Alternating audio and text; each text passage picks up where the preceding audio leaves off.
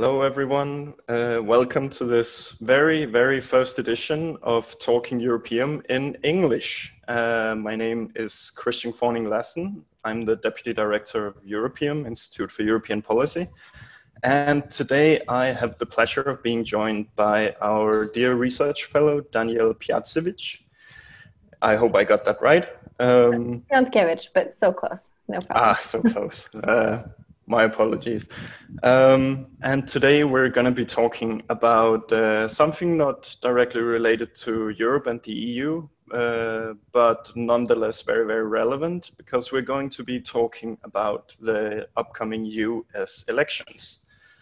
And uh, I think we ended up titling this uh, podcast The Tale of Two Elections, uh, courtesy of you, Daniel, um, because having recently uh, seen both the Democratic National Convention and now being on the cusp of ending the Republican National Convention, it's an opportune time to to take stock at uh, what the U.S. elections might mean just not uh, not just for Europe, but but also on a, on a more global and of course on an American scale. Um, and as as the title indicates, uh, a tale of two elections um, underscores uh, division and uh, and uh, fragmentation that that we have seen recently uh, over the past four years in U.S. Politics under Donald Trump, and the two respective conventions have uh, taken place against the backdrop, of course, of the coronavirus pandemic and uh, and uh, also protests related not just to the Black Lives Matter movement, but also protests against the other domestic issues such as uh, the alleged voter suppression um, conducted by the Republicans through um, making reforms or, or changes at the US Postal Service. And all in all, going into the elections, um, it looks like Biden has an extremely comfortable lead, but as we also witnessed in 2016, that might be deceptive. Of course, have wide reaching ramifications both on domestic uh, issues within the US, but, but also uh, in terms of foreign policy. And this podcast will attempt to tackle both within uh, within a reasonable time limit. Uh, we might have uh, been a bit over ambitious in the topics we want to touch upon, but we are nonetheless going to make an honest attempt. Um, so, in terms of foreign policy topics, uh, which we will take after the domestic ones, um, we'll of course discuss um, the difference between the Biden and Harris campaign uh, versus the Trump Pence uh, administration on climate and energy. Uh, we're going to be touching up, upon the coronavirus response, of course, because that's unavoidable given the current situation, especially in the US. And of course, we're also going to be touching on defense, diplomacy, and international relations, because ultimately that is what affects all of us across the pond as well. So, going into into the um, domestic issues, particularly, but also talking about the main issues and the state of play in the U.S. elections. Danielle, having recently if not witnessed, then at least uh, kept tabs on and and uh, followed the two respective national conventions. Um, what what struck you as as the most uh, cardinal differences be, between the two party platforms that were on display? Yeah, no, thank you, and thanks for having me. Um, so I will also just preface that um, I think I'm the the resident American in, in the office, so I'm happy to kind of put that hat on today. Um, so I'm having a little bit of flashbacks to obviously 2016, uh, not necessarily in the conventions, but kind of in the the days leading up to it and the months before. Um, I moved to DC actually after being in, in Europe for about six years, and I came there about two months before the U.S. election. So to a very different DC than I expected. Um, so I have my my apprehensions going into this next election. Um, and then after watching and viewing the, the two conventions, I can just say that the, we basically are, are in two different realities. The stark differences, not just in rhetoric, but in how uh, the speakers are approaching just the reality of where the United States is currently at. Uh, DNC focused on how the pandemic has and will shape the US's future, um, the importance of science, democracy, and human decency um, and highlighted a united Dem- Democratic Party platform, which I think is really key. Whereas the RNC so far, um, I'm going to kind of call it a Trump party, um, has been taking a bit more um, a divisive angle and playing a little bit more of a blaming game um, on kind of the current situations that are are taking place and taking hold in the United States. A lot of finger pointing um, and unfortunately rhetoric and just undermining the democratic process of the system in place. I know we'll touch on the election um, kind of integrity in, in, a little bit, but um, the one thing I will give the RNC is that I think they had a decent representation of women so far, um, even though most held the Trump last name. Uh, but a, a, clear lack of diversity, um, I think, is just clear across the board, and I think it just showcase the alternative reality that the Trump campaign is living in compared to the Biden.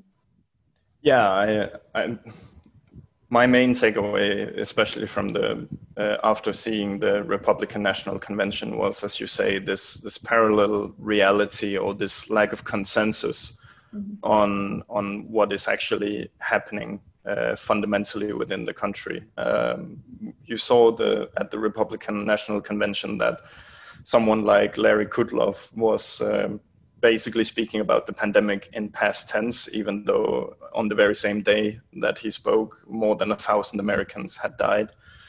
Uh, a trend that has been going on pretty much ever since the outbreak of, of the pandemic. Um, and and as you mentioned, it's it didn't seem like a tra- traditional party convention or, or a political convention. Um, and I think we also have to wonder whether that signifies if the Republican Party has has basically devolved into being a personality cult of Trump, uh, as would, opposed to, to to an actual party.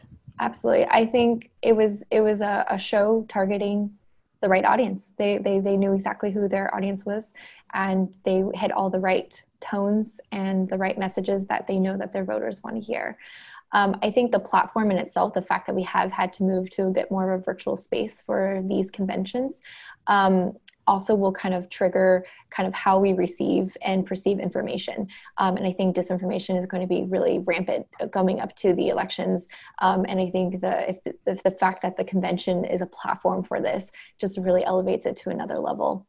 Um, so I think that's going to be um, a big issue. And one thing um, that we can kind of see is that uh, Trump's tactic um, to create doubt in the voters, and I know you mentioned that in the beginning um, for the mail-in and creating confusion when it comes to accessing the polls the sentiment doesn't quite match reality of what voters are actually perceiving. Um, Pew came out with a, a, report back in April surveying actually Republicans that vote came in over 80% um, were in favor of mail-in voting and actually 75% um, thought it would be done fairly and democratically. So I'm not quite sure uh, from that issue that I took away from a lot of the uh, rhetoric around the convention is that this is going to be a you know fraudulent process, but his voters actually don't feel that way. I mean, the statistics are there. Um, I can actually personally say, being abroad for for two elections, including this upcoming one, I can personally say that mail-in voting is actually very easy and straightforward. And um, I kind of jokingly say that if you can do your taxes online, you can handle this. So it's not just doesn't quite match the reality that as he was creating and uh, that his um, the speakers were. Um, and I know you mentioned, but for on the domestic side, um, I think the areas that we're really going to have to uh, dissect coming up to the elections are going to be race, health, and economy. Um, I think these are certainly be large issues that need to be addressed um, for the rest of the campaign. Um, and unfortunately, these are going to be also the single policy issues that a lot of American voters are going to run on. And I think as we move into kind of the foreign policy discussion, um, these are going to be the root of everything is how does this affect me personally and at home?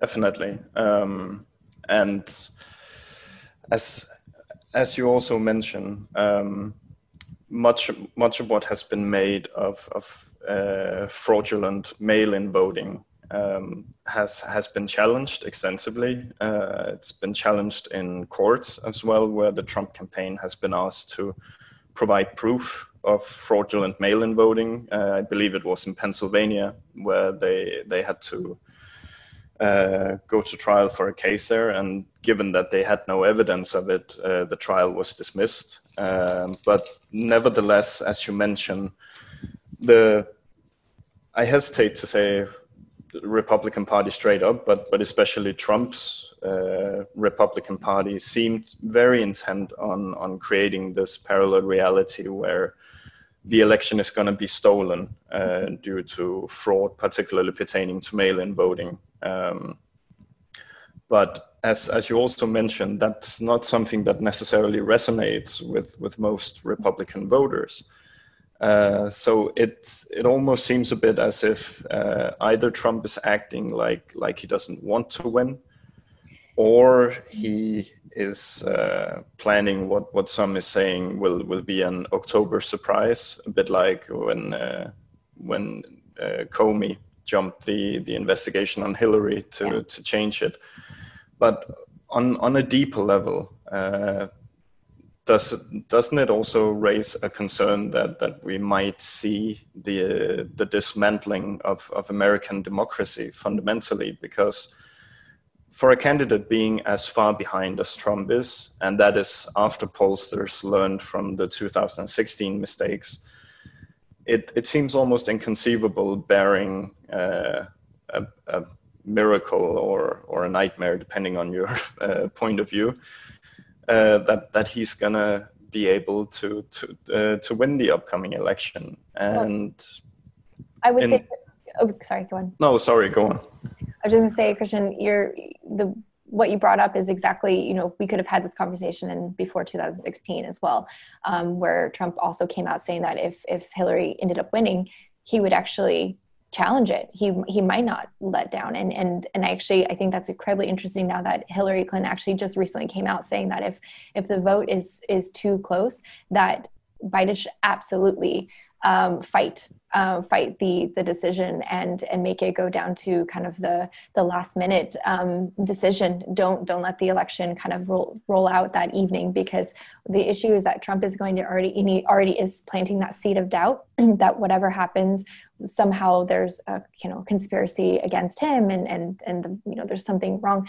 But I think we can also directly parallel this to kind of the disinformation and the election interference that we saw with Russia is just now being used domestically. So these are these are exact same. You know, I know people are throwing the word the playbook that Russia created, but now it's actually being used domestically and internally. And this is nothing new. I know we see this across Europe.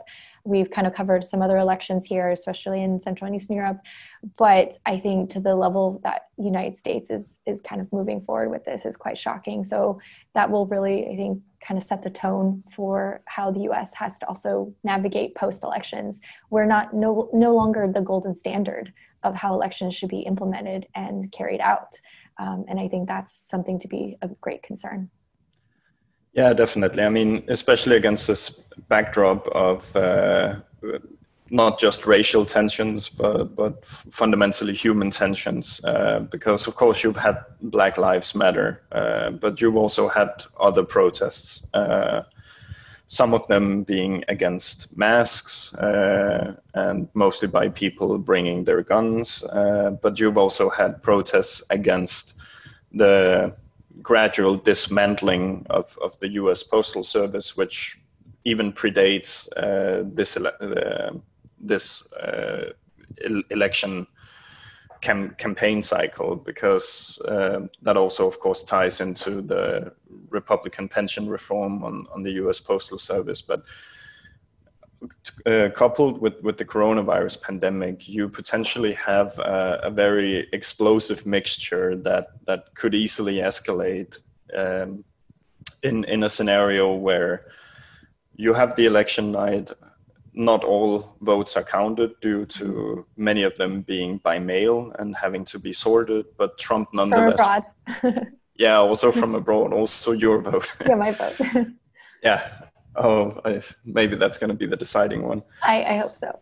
yeah, but um, but but but if you then have a scenario where Trump proclaims himself winner uh, on on the election night, even if uh, the the numbers show something else, then as you mentioned, by by creating this fundamental doubt or relativizing everything, essentially creating parallel realities where at least a segment of the of the Republicans are saying that if we don't win, it's due to fraud. Then obviously uh, your your dem- democratic system has some fundamental problems that aren't just going to be solved by by changing a candidate, even though it would be a welcome change. But you need to rediscover some kind of consensus within society uh, that that has been lost due to this division and polarization and fragmentation. Do, do, do you believe Biden would potentially be the one? Because he's very often framed as a bridge builder between the Republican and Democrat Party. Do you think he would be the one to build bridges or heal the nation, as, as some people are fond of saying? Yeah, no, I mean, it, and it would definitely take a Biden and Harris combo, and I think that's why the strategic decision. And and I and I'm a big fan of Harris. I'm being, you know, a California native myself. Um, I think it's it's it's how they pave and the policies that they've already actually um, spoke about. So kind of their post-COVID recovery is really putting it all in on making sure that we slow down the spread and kind of get the economy building up again, but gradually. And I think that's going to be really key.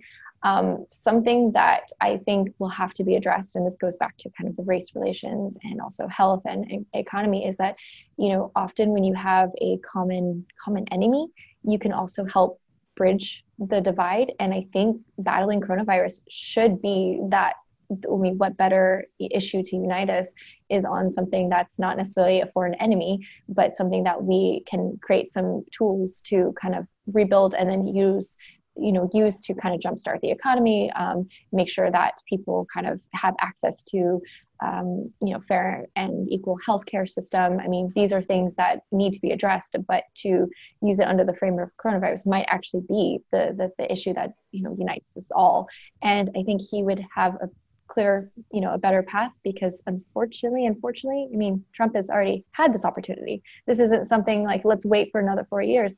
He's already just had the last, you know, half a year to deal with this, and where are we now? So. I think it's kind of, you know, they say the proof is in the pudding. So I think we're we're definitely already seeing uh, what should have been done, and I mean, honestly, could it get worse? That's another question. Yeah, that's let's uh, let let's hope it, it won't get worse. Mm-hmm. But uh, but but you do raise a, a, very good point. Actually, very two very good points. Um, first of all, the the common enemy, which unfortunately seems to be something every society needs, or at least they need a challenge to overcome. Uh, and there you you not you not only have the coronavirus, you actually also have climate change, which. Okay we're going to be touching upon in, in a moment when we move on to, to concrete policy topics. Uh, but but that is an even more existential threat that Biden and Harris actually does have a plan to, to tackle. Whereas, as you mentioned, much like coronavirus, Trump has had four years, uh, even though he's acting like he hasn't had a single year. Mm-hmm. Uh, potentially also why at the Republican National Convention um, the people started chanting eight or even 12 more years, even though it blatantly goes against the Constitution. Uh, Pull a Putin, there you go. yeah, I mean that's that's another funny thing with with Republicans also always being very keen on uh, sticking to the institution, but when it applies to them, the they don't seem as uh, keen on it. Excellent. But anyway, um, that that can also be attributed to Trump's radicalization. But anyway, as uh, I, I, think we're we're at a good point where we can move on to to more concrete topics. And what better to start with than climate and energy, because um, as as you already alluded to, uh, we need some common challenges at least to overcome, and there is arguably none greater than climate change. And here, the difference between the, the Democrats and the Republicans is stark, to, to say the least. Mm-hmm. Uh, Biden and Harris has acknowledged it as the greatest threat we're facing, whereas the Trump administration has termed it a hoax and cast doubt on its uh, on, on its very existence. And so, very much along the lines that, that we're seeing generally between the Democrat and the Republic Party, you have science against wishful thinking. Mm-hmm. Um, talking about cl- uh, climate change and climate and energy policy in, in, in particular, uh, what, what has, well, both what has struck you most about the Harris and, and Biden proposals, but also um, if, if, if you want to briefly outline it, maybe it would be yeah. helpful to our listeners. Absolutely. so um, I'm glad you brought it up because um, it's going to be incredibly important and one of those kind of invisible enemies that I, I think once again kind of you know if, if given the right tools and the right person can be actually uh, you know uniting force so um, biden and harris actually released a plan um, to reduce emissions and invest in new technology and infrastructure it's called the clean energy revolution um, which will get the US up to speed on addressing these issues. But most importantly, and this is the area I want to highlight, is that he links the environment to economy. Um, Europe has actually rolled out similar plans um, to potentially link the two and to further establish these areas and especially as we've kind of faced a long economic recovery because of covid i mean trying to find additional ways that can also be beneficial to the environment i mean it, it makes makes so much sense. So if you know kind of looking to our partners in europe to to kind of see the best practices.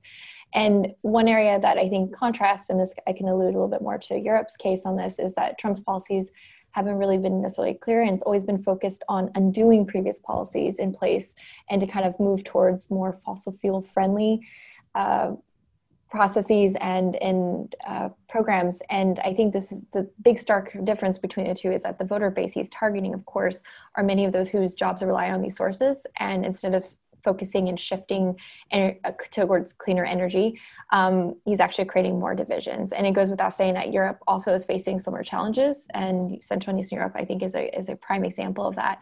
But um, what what Europe was able to do is create incentives for these countries to kind of reduce these, and then try to find ways to reinvest in cleaner and um, more renewable energy sources. So I mean, I think just taking examples from there could be the best way forward. And I think that's what Biden's actually already alluding to. So, kind of strengthening that transatlantic relationship and best practices. Um, I mean, I think that's the biggest difference is that there is a plan in place. yeah, that's, that's uh, we, we already alluded to this earlier, talking about how the Republican National Convention actually didn't have a party platform this year. Yeah. Uh, it was basically we're supporting what Trump saying and doing. Uh, so obviously there is no plan, just like there was no plan for the pandemic, which we will get to in a moment. But um, speaking about those two fundamentally different views, um, and also in light of the economic downturn, which has also impacted uh, fossil fuel industries and jobs quite extensively, uh, ac- accelerating uh, for instance, the decommissioning of coal as, as an energy source and also accelerating the transition away from oil, even mm-hmm. uh, if we follow the, the projections. Um, it, it begs the question because Trump was speaking about preserving coal mining jobs and, and other fossil fuel jobs in 2016. But in 2016, there were only 80,000 people employed in, in coal mines in the US, that's less than what Walmart employs uh, for uh, to provide a reference. But given the economic trends, how how much will this actually appeal to his base? Because the number of people employed in these sectors is generally shrinking, and the projections for the retaining of these jobs is is also looking worse and worse. So I would even go a step further, Christian, because I would I would also say that most of these states, I mean, they're going to be swing states as well. I mean, these are states that actually do matter. Um, so if he's not able to harness the, the, the voters that he you know was relying on, um, that can go either way. I think that's going to be uh, really interesting to see how that plays out. Um, I would also say these are also areas that have been hard hit by coronavirus. So you go these go hand in hand, and so I think I mean, I don't have an answer to this, but I think it's going to be something that we have to look closely on. And if he's not able to harness those voters, I mean, the question is will Biden and Harris be able to do so? And I think by almost just creating clear paths of how to move forward through not just energy um, kind of policies, but also post corona policies, I think that will be um, a, a way to, to show people that they have some way forward definitely.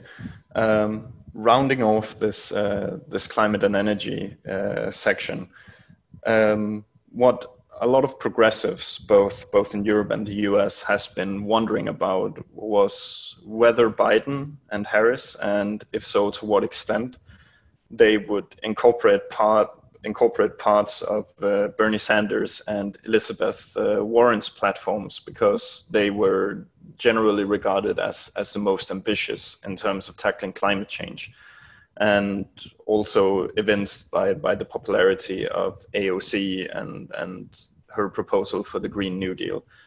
Uh, can can you tell to to which extent that Sanders and Warren has has had an impact on Biden and Harris's policies?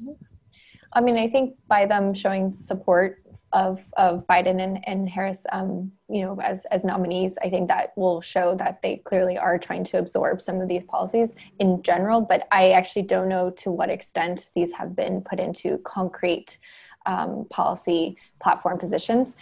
But um, I can imagine just you know on the trail this will c- continue to come out. And I, I do have hope that, of course, in the next administration, if it's a Biden administration, that these people will have positions that can help also motive, you know, put these ideas into motion as well. Yeah, definitely. All right. So moving on to, to coronavirus, which uh, we, we already talked a bit about. Um, as, as you mentioned, the Trump administration has no plan that of course makes it makes it a bit hard to talk about what uh, what what their actual policies were uh, or are. Whereas uh, Biden and Harris not only has a plan, but Biden has been very vocally criticizing the Trump administration for uh, completely disregarding the pandemic response plan that the Obama and Biden administration left them. Uh, and furthermore, Joe Biden, as recently as October 2019, uh, raised awareness that the US wouldn't be uh, prepared for a pandemic due to Trump basically dismantling the CDC's pandemic response team. Um, I don't think Biden expected to be as prescient as that was, but uh, but but it goes to show also the, the difference between having a seasoned lawmaker who actually plans for eventualities, whereas Trump's very often wrong gut instinct ends up uh, wreaking havoc. But anyway, um, spe- speaking of the coronavirus, do you want to quickly sketch out the the, the two divides that, that we're facing because they are as night and day as can possibly be? Yeah. I mean, I think whoever has to, you know, even if it's if it's a Trump for the next four years, I think um, whatever the next administration has to deal with. I mean, coronavirus is going to be the number one because it has so many linkages within economy, um, healthcare system. I mean, it's it's going to even go into our geopolitical positioning in the world. I mean, it's going to have so many ramifications. Um, there there actually is a clear policy that Biden and Harris has come out with, and as I mentioned earlier, has like linkages to economic recovery. And I think just the fact that Biden has also gone through a financial crisis um, with Obama, I mean, the fact that they have kind of seen how to create these structures in place to move forward um, is going to be vital. Um, and once again, this isn't new. Trump has had the opportunity to already kind of work through these, and unfortunately, I'm just not hearing. Um, I mean, he has time to come out with these policies, and I think that's going to be a lot on the debates. So that's something definitely to to look forward when we when we see the debates kick off in the end of September, um, leading up to the elections. Um, it's going to probably be number one. Um, so I can't really paint too much of a difference because they're just unfortunately the information is still um, so fluid. Uh, but I think we should definitely keep it and, and continue to look at how other countries are dealing with it too. Not saying that China should be wrote off as you know how they dealt with it, but also other European countries, other de- democracies to kind of really see how you can keep this in place and keep your economy moving forward. Yeah, so, certainly not least by by not politicizing uh, the crisis, um, which which I think for for many people is probably one of the most perplexing uh, things to come out of the Trump administration, and God knows there are a lot of them to choose from. But but if Trump had basically just taken it seriously, that could be a guaranteed re-election right there. Mm-hmm. But but he ended up choosing not to. Um, you also touch upon a different uh, thing, namely that that Biden, courtesy of having been vice, vice president under Obama, has experience in navigating a societal crisis. Uh, uh, in Biden's case, uh, financial crisis. It, it, it does allude uh, uh, it does allude to a broader pattern though, where it seems like whenever Democrats enter power, they inherit a crisis from the previous ad, ad, administration. In Clinton's case, it was an oil crisis and high levels of unemployment. In Obama's case, it's a financial crisis. If Biden gets elected, now it's going to be the coronavirus pandemic. Mm-hmm. What what we generally tend to see, though, when Democrats inherit a crisis from from Republicans, and it always does seem to happen, is that in the subsequent midterm elections, the Democrats usually carry the, the brunt of the blame for it, either due to short memory amongst the, the population or due to, uh, to, to effective uh, politicization or narratives from the Republican side. So however, in, in 2018, we also saw a blue wave sweep over uh, the US in, in the midterm elections. Do, do you expect, or, or would you venture a, or hazard a guess whether or not um, we, we might see something similar in the 2022 midterms, where Republicans might once again end up in a situation where they can essentially hamstring the, sit, the sitting president and uh, and keep him somewhat passive? Oh, um, I mean, part of me wants to say I mean, it, it's it's just inevitable. It, it, most likely will happen.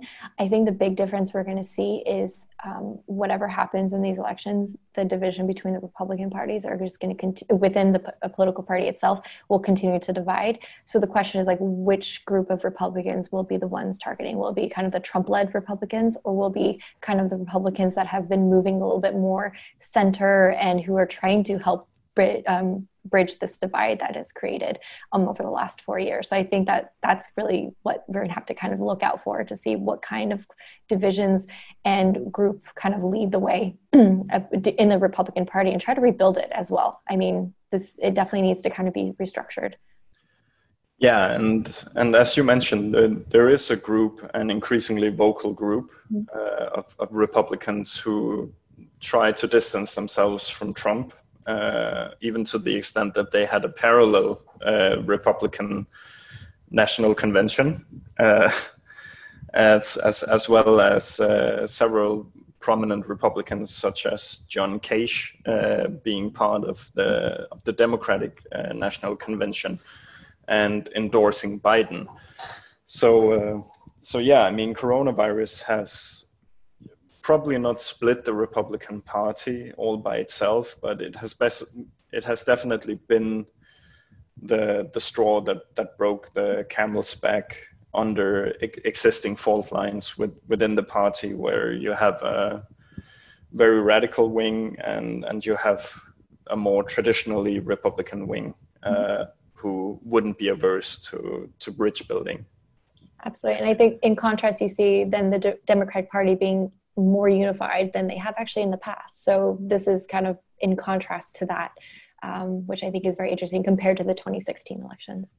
Yeah, I mean the the Democrats have managed, in, in large part thanks to opposition to Trump as well, uh, managed to unify in diversity. Uh, because, as, as you also mentioned in the beginning, the Democratic National Convention showcased an, an actual America, uh, an America which is diverse and pluralist and under demographic developments, uh, changing away from from being primarily white into being more mixed. Um, and and they have managed to to unite. Whether or not that unity will last beyond Trump, uh, we're just going to have to see.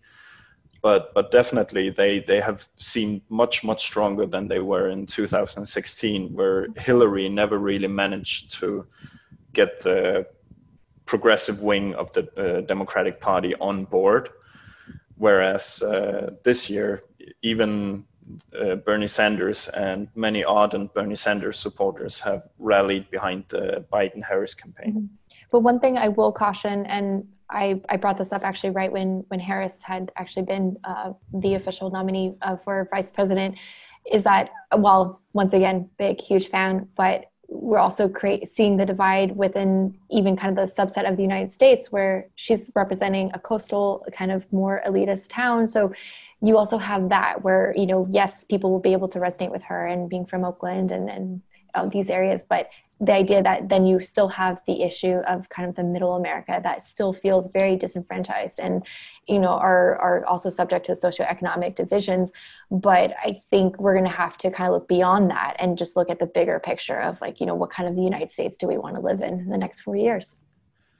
Yeah, and and that choice increasingly seems to, and and I hesitate to use this word, but if if if all the reports coming out of Russian election interference aided and abetted by by the Trump cult and and all the corruption going on, you might end up with with the choice between a democratic or or a fascist America. Uh, even though that it's being used against the Democratic Party actually at the moment. So interesting that you you said that, but um, I I completely agree. I think we're going to see that like I like I mentioned earlier that it's it's now kind of a domestic issue. So it's going to be harder to to separate the truth from the untruths. And I think that's something that we're going to have to be just as more informed voters and really look to and I keep saying this is is kind of our European allies and and make sure that we can also rebuild the transatlantic relationship that I have to admit has been kind of fell to the wayside in the last 4 years um, and the, with that political vacuum that's being um, created, I mean, Russia and China are going to be the first ones and have been the first ones to enter that, and who are actually, you know, as we kind of refrain from um, adhering to some of like the multilateral parties and or the uh, systems in place i think we're going to have to to kind of play you know double time to get caught up and kind of see uh, put put united states back on kind of as the standard for you know democratic values. But if not in the next four years, then just know that it's going to happen. Somebody else is going to step in. So this is kind of like a forewarning. I think that to all of my American friends who are watching, it's just you know, and also for Europeans. I mean, it's something that we need to be very concerned about uh, moving forward. Yeah, because this uh, also affects us uh, in in Europe and and indeed every single country in the world. Uh, whether or not the U.S becomes uh, an authoritarian or at least uh, ad, ad, uh, an adversary regime, or whether or not it, it, it maintains uh, the pre-Trump uh, st- status quo under Obama. It's it, it's gonna have a very wide impact on on every single country in the world, um, and obviously as as as you mentioned, if if the U.S.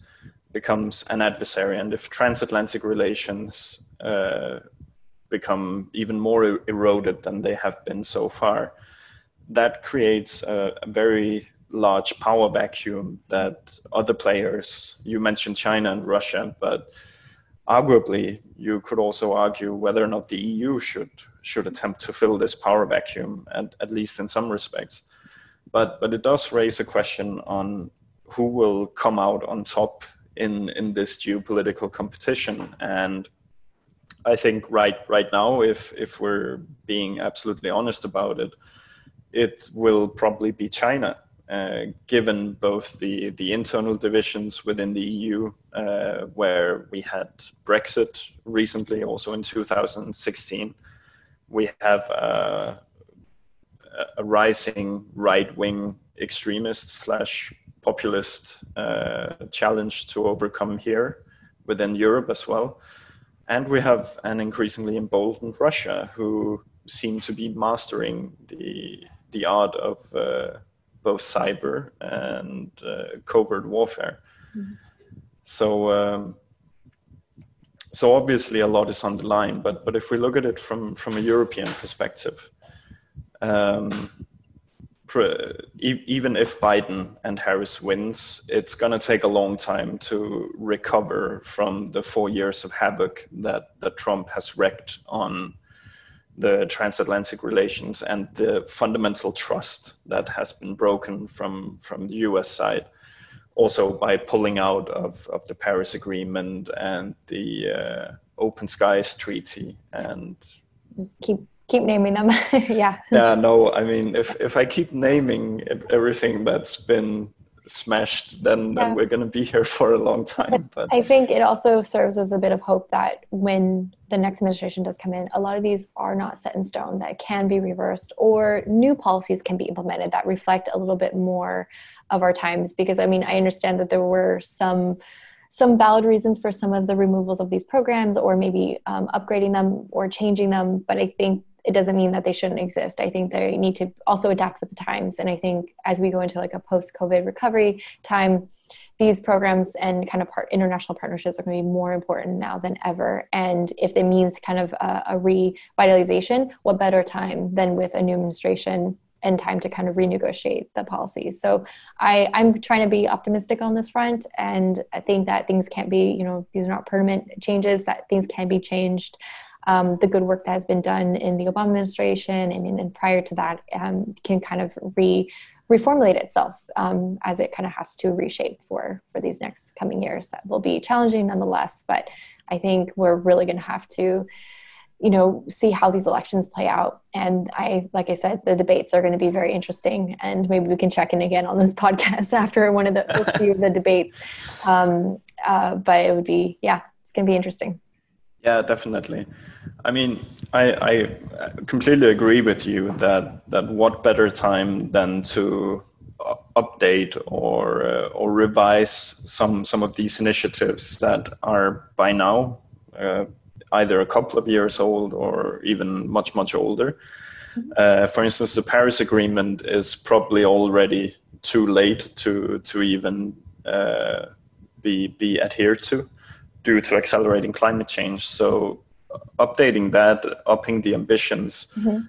that it would but it, it would definitely be an opportune time right now uh, also because as you mentioned coronavirus has changed reality also economically mm-hmm. in terms of opting for for renewable solutions i would say look at the the programs that came out kind of post cold war and when democracies had to be rebuilt i mean we're going to be dealing with not necessarily to that same level but i mean a post pandemic is is pretty drastic. So think of the programs that can be shaped after that in need that that have direct need in not just um, the united states but abroad.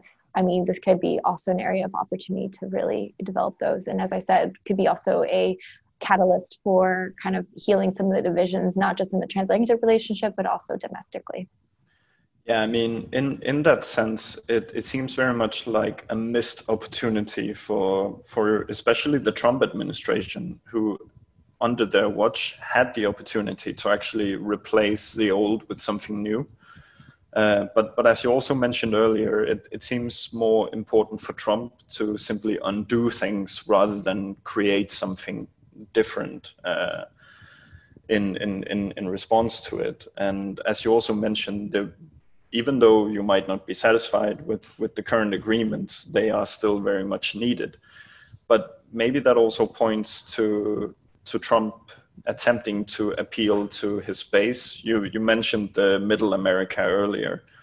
Uh, maybe uh, societal segments that hasn't had uh, benefit, or at least hasn't perceived any benefit from globalization and, and multilateralism.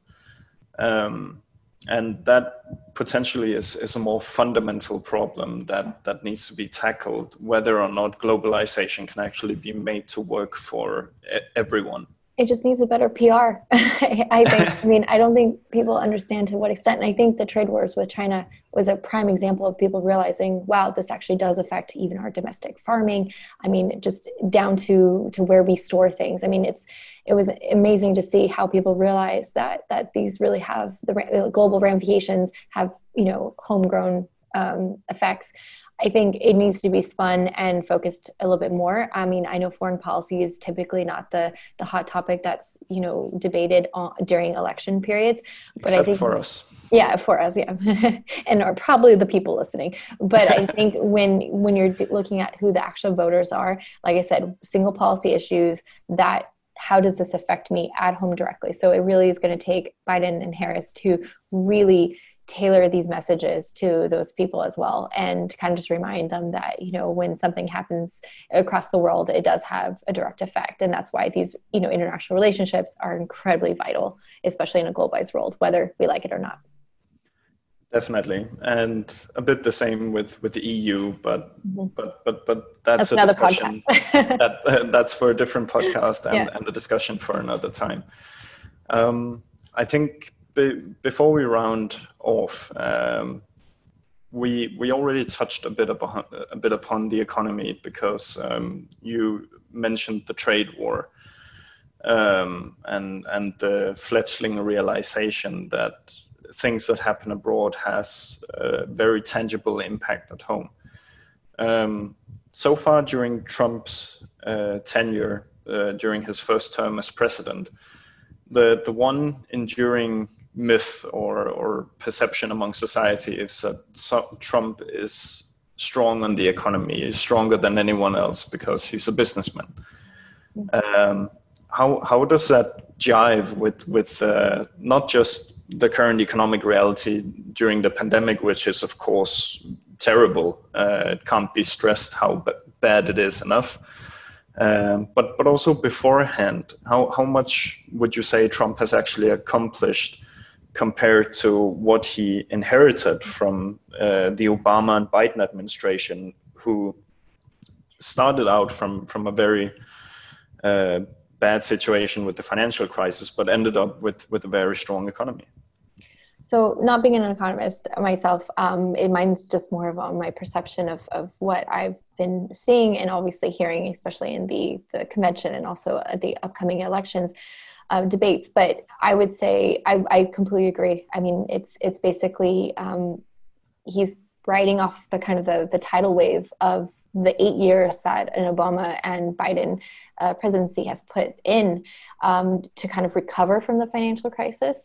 And the things that have been put in place, I mean, so Trump has been able to kind of continue on to those. And now, when confronted with a situation where it impacts the economy directly and head on, we see that there clearly was no clear policy and plan in place besides some very drastic ones that I know he did very early on that were able to uphold a crisis. And not saying that you know who who else could have handled that differently. Um, i mean we're going to have to see in the next four years.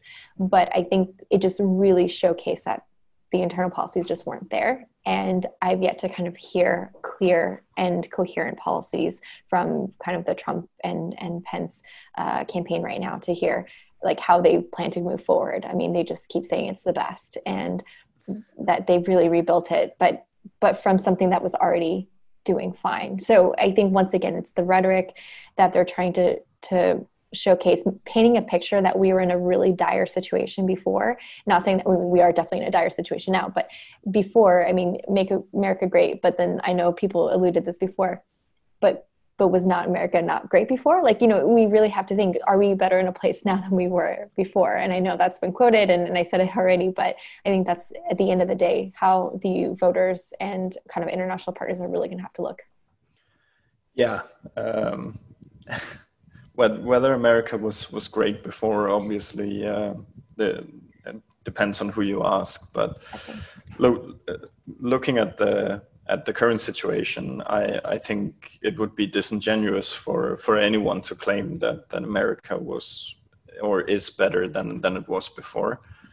And I mean, looking at, at the economy, um, I'm, I'm reading a study right now where it shows that the quarterly GDP growth under Obama's second term and Trump is pretty much equal, but Obama generated uh, roughly 30,000 additional jobs per month than than Trump has done. So so obviously even even on economic parameters, Trump is is generally doing worse than than Obama. Mm-hmm. But as as you also mentioned, we we keep circling back to this problem of parallel reality, something that that is not only inherent to to the U.S. but which is also inherent to uh, to many countries in Europe. Uh, you have Britain with Brexit, uh, which was largely um, uh, uh, influenced by disinformation from the Vote Leave campaign. You have uh, countries in Central and Eastern Europe where once again, uh, invisible enemies, be it migrants or uh, LGBTQ people, are framed as existential threats and enemies to uh, to the average citizen. Um, of course, it's it's it's hard to gauge what exactly is the cause of this, whether social media uh, or the ease of and speed of information transfer plays a part but but ultimately uh, it's it's it's a problem that that is needed to be tackled not just within the US but but also within Europe also within any other country. To round off on on a bit more philosophical level or or free thinking level do you have uh, any any ideas on how this general societal polarization or this competition for uh, for narratives can can be bridged or mitigated somehow? I mean it's leadership strong leadership. I think um, both what you've described that's been occurring in in europe you know from the early you know 2000s to kind of now i think if you have a strong leader and that represents a little bit more the the middle of of kind of the left and the right, if you will, that's really what you need moving forward. So kind of like a bridge builder, not a divider. So um, I mean, that's that's. I know it's very philosophical and it, it, sounds sounds very fancy, but I think in the end of the day, it goes back to uh, strong leadership and partnership, and I think that's really important. I think if you look back at the kind of the the strong presidential leaders that have had to deal with, you know, global situations in the U.S.'s history, all of them actually chose very strong foreign policies towards strong transatlantic relations.